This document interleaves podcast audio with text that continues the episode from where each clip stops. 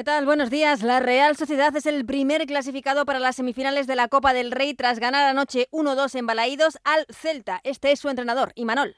Bueno, pues que todavía queda mucho y que no hemos hecho nada porque lo que queremos eh, es llegar a la final. Eh, hemos dado un, otro, paso, eh, otro paso más importante, pero queda el definitivo porque lo que queremos es llegar a la final.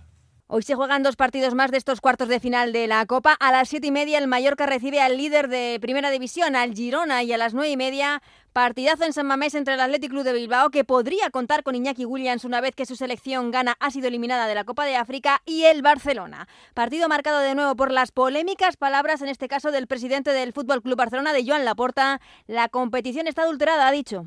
Estamos viendo unas situaciones que nos están preocupando mucho y que de seguir así mm, bueno, pues será muy difícil que consigamos los objetivos, ya lo dijo nuestro entrenador. No se puede adulterar la, la competición más con eh, decisiones como las del domingo, este domingo pasado en el Bernabéu. No es solo este domingo.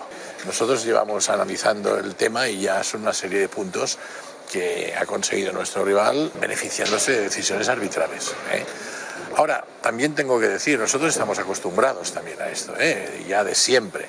Por cierto que sobre este tema la Federación Española de Fútbol ya ha denunciado ante la Guardia Civil las filtraciones de los audios del bar que se han producido en las últimas horas. Y dos apuntes más de fútbol porque el Real Madrid anunció la renovación de Militao hasta 2028 y esta noche a las 9, fase de grupos de la Champions femenina, el Real Madrid juega en Londres ante el Chelsea con el equipo español ya eliminado de la competición. Toda la jornada la podrán seguir en el Radio Estadio de Onda Cero. Además, sobre las 11 de la mañana en unas horas, Carlos Alcaraz se mide a Esberev en busca de las semifinales del Open de Australia y en Fórmula 1 ayer se hizo oficial que la ciudad de Madrid albergará un gran premio a partir de 2026.